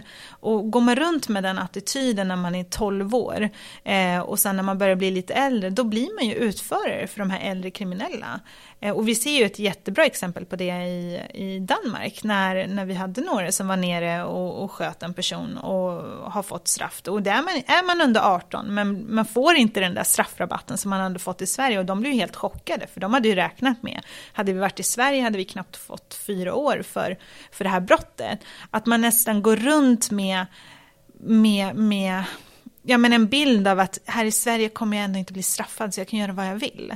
Eh, och det är det som är farligt, att, att, att ha den, att, att, att de får den här attityden, att, att känna att så här, jag är ändå under 18, jag kan göra vad jag vill. Det kommer ju utnyttjas av äldre kriminella. Men börjar inte de reglerna någonstans redan när du är fem sex eh, år? Nu menar jag inte att man sätter sexåringar mm. i fängelse utan men det är liksom att om du kastar du sten på, på, på gården här eh, i, på rasten mm. på fritids. Ja men då, då är det någon som talar om att det där gör inte du. Ja. Alltså det finns en, det finns någonstans så, så blir de här tändningen på de här reglerna, kan jag föreställa mig, eh, nu bollar jag med dig här, mm. men liksom, de blir ju större och större. Alltså, eh, och jag, jag, tänker på att när man väl har blivit 12-15 år och man vet mm. att det, blir, det har inte hänt någonting sedan jag var 15. Mm. Det kommer inte hända någonting för till jag är 18 heller. Alltså då är man ju redan så långt gången som att ja, men det kommer inte bli något fängelsestraff. Ja, men om du, hur ser du på det? Att man liksom har de här, att det finns tydliga regler även i, i, i tidiga sammanhang? Alltså det, det är ju jätteviktigt. Det är ju, alltså de, det är ju för att man inte blir sedd och bekräftad när man är i den åldern. Att här, man har inte någon som faktiskt vågar säga åt en. Alltså säga att man är busig och kastar sten eller vad det än är. Att eh, får man inte en konsekvens av det, då, det är som du säger, då börjar det växa att det blir inga konsekvenser av mina handlingar. Och där tror jag att uppfostran, dels skolan som möter barn och, och så, men även uppfostran är jätte, jätteviktig. Om inte dina föräldrar eh, ja, men, alltså vägleder dig i det. Om du får göra vad du vill under hela din barndom, då är det klart att du inte liksom ser en effekt av dina eh, handlingar, då tror du att du får göra vad du vill. Eh, och det kan ju också vara väldigt svårt om du har väldigt många barn att se det. Det kanske inte är någon som uppmärksammar att du, alla de busiga sakerna du gör. Eh, jag har en dotter och jag tycker det är svårt att hålla koll på henne. Men jag tänker då, om jag skulle ha väldigt, väldigt många barn, hur ska jag då kunna se till att alla de barnen liksom får den här uppfostran och se till att de allihopa får se konsekvenser av sitt agerande. Det är ju jätteviktigt att man lär sig och det är så jag har lärt mig. Nu var vi fem barn men mina föräldrar var väldigt tydliga med, men du klarar inte skolan, ja, men då kommer du inte få det här. Alltså att man och, och, man kan dra ett exempel med, om vi bara tar ungdomar som hänger utanför, ja men säg tunnelbanan eller vad den är här i Sverige. Att vi kan ha gäng eller personer som bara sitter och, och hänger utanför. Det skulle aldrig, se inte så i andra länder, i Mellanöstern. Alltså det är inte så att unga killar står där och hänger och, och, och, gör vad de vill. Alltså, skola, om man tar då med andra kulturer och andra länder, att det är mycket hårdare krav. Du kan inte bete dig hur du vill, du kan inte agera hur du vill. Du kan inte ha vilken attityd du vill mot polisen i andra länder. Men här i Sverige, där kan du säga ganska mycket till en lärare, eh, eller till en vuxen människa utan att det blir en konsekvens av det. De tappar nästan respekten för vuxna människor. Eh, i, i, i, där lärarna också inte vågar göra någonting för man är rädd för att man ska bli anmäld. Och om man då låter barnen eller unga människor ha den rollen och bete sig på det viset så tidigt, då tror ju de att de kan göra vad de vill och bete sig hur de vill. Eh, och, och, när jag gick i skolan, i Gullingeskolan, ja, men läraren tog mig i örat. Alltså, och, och, och sa till mig, nu säger inte jag att vi ska använda sådana metoder. Men, men, eller varför inte? Ja, eller varför inte? Men jag tror att man måste våga vara hård. Man måste våga liksom sätta gränser för vad som är okej och inte okej. Där inte eleven får bestämma. Och det är likadant i hemmet. Det är inte barnet som ska bestämma över sina föräldrar. Bara för att din mamma kanske inte kan svenska, det betyder inte att du bestämmer över henne eller att du ska vara den vuxna i huset. Du är barn och mamman och pappan måste ha auktoriteten. Och det är likadant likadant i skolan, det måste lärarna ha. Eh, någonstans måste barn vara barn och det blir jättefarligt när barn börjar ja, men inte ha respekt för de vuxna och börjar tro att de är liksom ja, högre än dem. Och det, det är där jag ser alltså att det blir väldigt farligt. För då börjar man liksom gå den här eh, karriärvägen där man tror att inget kan stoppa en och jag får göra vad jag vill och jag kan skjuta vem jag vill. För att det blir inga konsekvenser. Om du inte ens då blir straffad eh, av liksom rättsväsendet. Om du inte ens, alltså om du har skjutit flera personer och inte ens blivit dömd för det, då tror ju du att du får göra vad du vill. Du kommer ju fortsätta skjuta personer. Det där är, det där är ju äh, superintressant. För, för det du säger är ju egentligen att, att vad du landar till slut, ja men det är till slut att du som polis kommer ut och får sätta mm. dig i respekt. För det kanske är den första, den första personen som de får höra Mm. Att sådär gör inte du. Mm. Kan jag tänka mig. Och många bryr sig inte om det, tänkte jag säga. Men ja, eh, ja, alltså som polis är du ju den som säger liksom, vad som är rätt och fel och vad du får göra och inte göra. Men, jag tycker den här diskussionen är intressant. Men hur, hur får vi, tror du, skolan till att att, vara eh, tydligare. För att eh, det ena, ena saken är ju att man inte ger straffrabatt. Men mm. då har man ändå kommit väldigt långt. Precis. Då har man kommit ändå väldigt fel. Mm. Om du som 15-åring ska få ett fullt straff och sitta åtta år i fängelse. Alltså, det låter inte jättebra om vederbörande får sitta åtta år eller fyra mm. år eller tolv år i fängelse. Det blir inget bra hur man än gör. Nej. Det, det, är därför vi måste börja jobba tidigt, väldigt, väldigt tidigt, innan man ens har kommit dit. Och då är det ju, ja men, dels uppfostran som jag var inne på, och skolan, att man väldigt tidigt, alltså idag blir det är ju svårt, om du har 20 eller 25 elever i din klass, du kommer ju kanske inte uppmärksamma allting hos varje elev. Men någonstans jag vet inte om det betyder att, det kanske inte betyder att vi ska ha fler lärare, men någonstans måste man ju jobba mot det här väldigt tidigt och det kan vara allt ifrån olika typer av frågor, eh, preventionsfrågor, det kan vara allt ifrån ja, men vad man pratar om i skolan, vad som är tillåtet. Eh, när jag är ute och pratar med lärare i skolorna där jag jobbar så säger jag väldigt mycket, men så här, vad, vad har ni för klimat här? Vad är tillåtet på rasterna? Är det att man lyssnar på eh, rap med dödligt, mm, dödlig våld eller kvinnoförtryck? Eh, vad pratar man om? Alltså, är det liksom tillåtet? Är det det, det klimatet ni har redan i skolan? Eller vart går gränsen? Har ni spelregler, handlingsplan? Hur arbetar ni med de frågorna? Jag tror att det är väldigt viktigt att i tidig ålder jobba med de frågorna för att man ska bli medveten om vad innebär det att jag kallar en tjej för det här ordet för den personen eller bland de som hör det. Vad innebär det att jag liksom låtsas brottas lite med en person eller mobbar en person. Att det är ju jätteviktigt, det är så mycket som, nu läggs ju nästan allt ansvar på skolan, nu säger inte jag att de ska göra allting, men, men eh, vi måste, det är 2021, vi måste kunna ställa högre krav på, på utbildningen. Och, och även på föräldrarna såklart, men alla föräldrar har inte, de är inte kapabla till att eh, till att ställa de kraven på sina barn. Det du säger nu är, vad, vad, blir reaktionen till exempel om du pratar om detta i, i skolan med, med skolpersonalen? Nej men jag får ju höra, alltså, jag får ju höra väldigt mycket. Dels att det är väldigt svårt, men dels att många också tycker att så här, ja men det är klart vi vill, men vi har inte Alltså, vi kan inte göra det. Vi, vi har så mycket och man ska rätta prover och man ska det och rasten kanske blir den enda tillfället man får en paus och, och att man känner att man redan har mycket att göra. Man kan inte lösa alla, alla problem själv som lärare. Man kanske tycker att ja, det är föräldrarnas jobb. Eh, så jag tror att eh, Medan vissa tycker att det är men självklart det är jätteinspirerande och vi vill jobba på det här viset. Att det, det är svårt för att det, det är mjuka frågor också som som är svåra att ta upp. Det låter lite som att det finns en risk för att eh, det är alltid någon annans fel. Ja, det är det.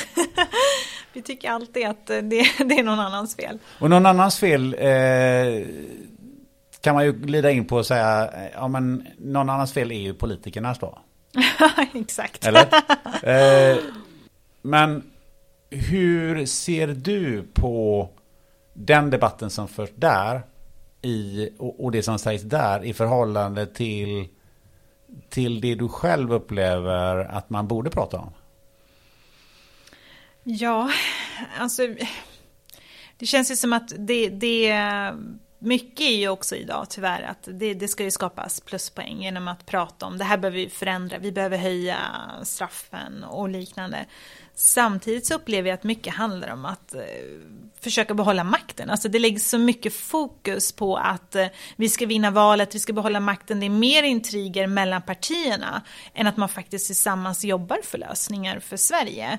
Ehm, och jag tror också att många som pratar om det här som själva kanske bor i ett tryggt område som aldrig själva personligen kommer bli utsatta för det här kommer inte riktigt förstå, eh, förstå det här. Att det är lätt att säga vi ska höja straffen och, och, och det här men jag tror att ibland är det så mycket skitsnack. Alltså det är så mycket som sägs och det har sagts så i många, många år. Men, och det är klart att det tar väldigt många år för förändringar, men, men vart är, vart är effekten av allting som sägs? Alltså vad, ser inga förändringar idag. Vi ser ju bara att våldet eskalerar. Vi ser att vi har väldigt många skjutningar i, i Europa exempelvis så sticker Sverige ut. Varför?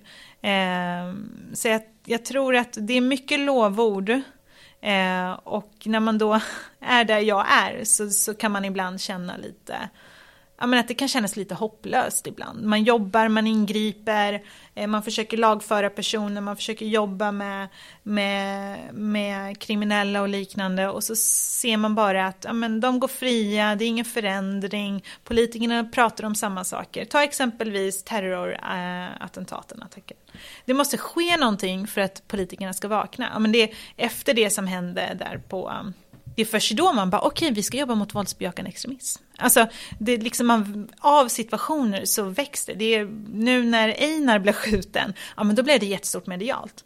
Eh, så fort det blir, ja men, säg att någon, någon anhörig till en politiker skulle bli skjuten ja men då kan jag säga det, då kommer det bli stort. Men när det skjuts personer i till exempel Järva, eh, ja men det händer ingenting. Det har ju skjutits jättemånga personer, det är jättemånga barn som dör, men det har inte blivit någon förändring. Alltså att det är nästan, det måste nästan påverka en mer som politiker för att man ska verkligen göra någonting åt frågan. Jag tror att det blir, det blir inte, det blir ingen skillnad. Pratar man ens om rätt saker? Det kanske man inte gör. Alltså, man kanske tänker fel. Eh, obviously så är det mycket som inte funkar idag. Eh, och, och, och då måste man tänka på ett annat sätt. Men vad är det man är rädd för i de lägena att prata om? Finns det någonting man är rädd för?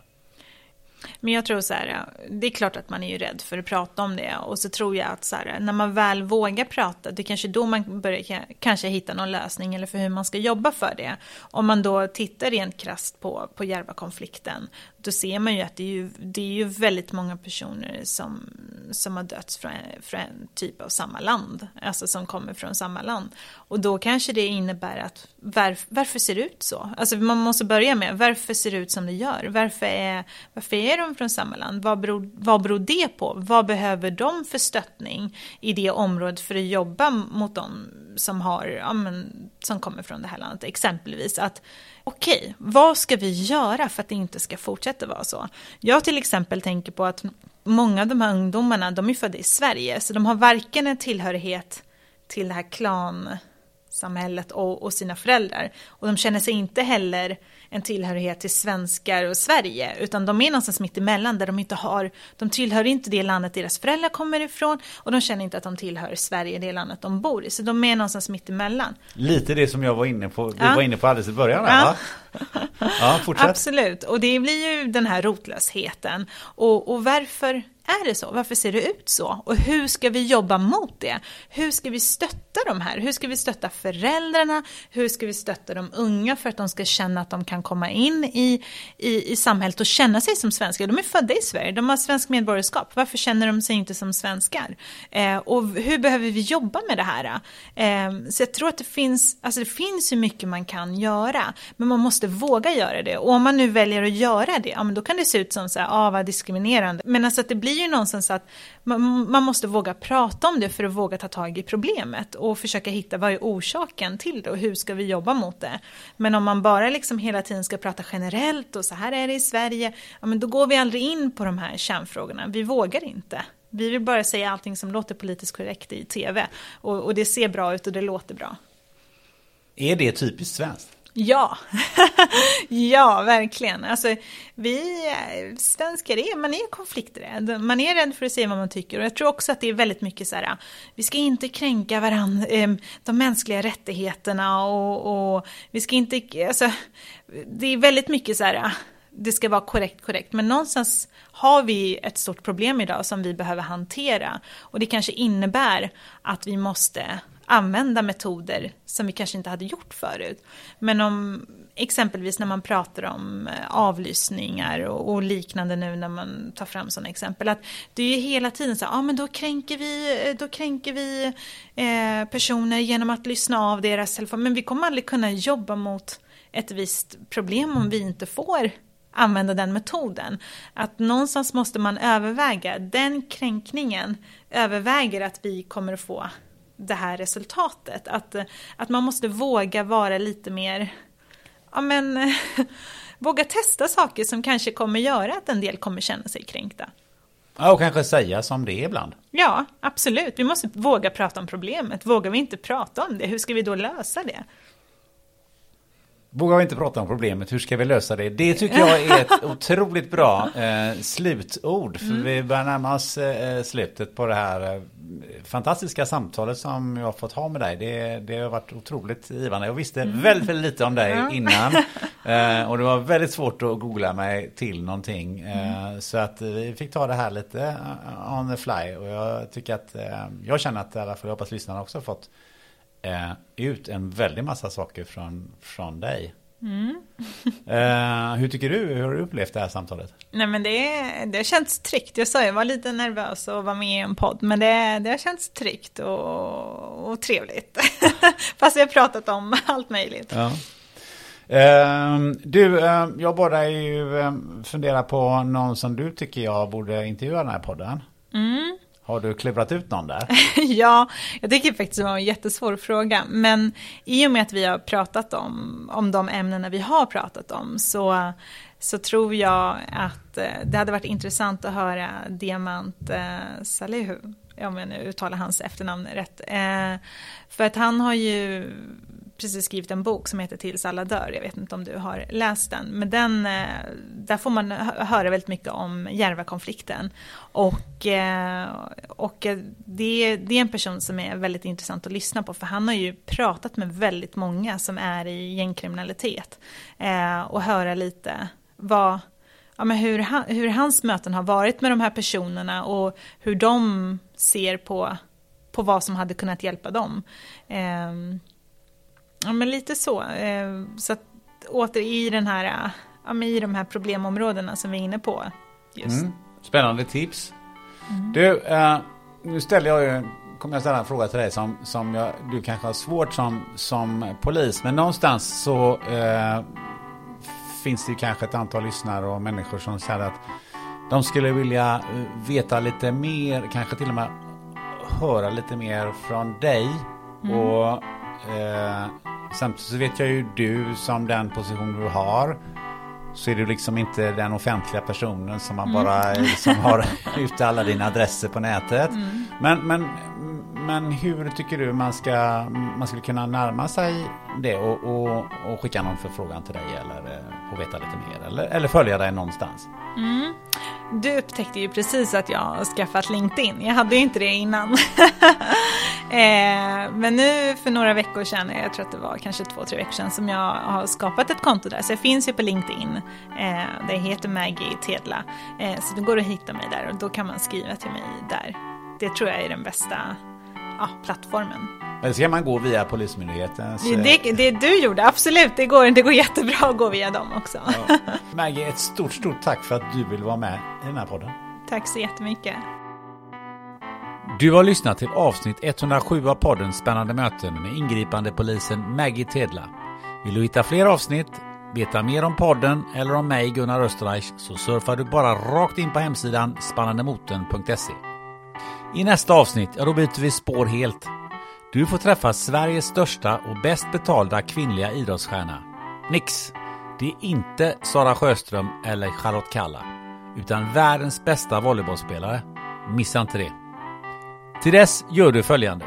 Du trycker ner en vän i soffan, lägger en tumstock bredvid. Mät upp 195 cm. Så lång är nämligen nästa poddgäst. Sen sätter ni tillsammans med något gött att dricka och funderar på längdens betydelse. Ha det gött!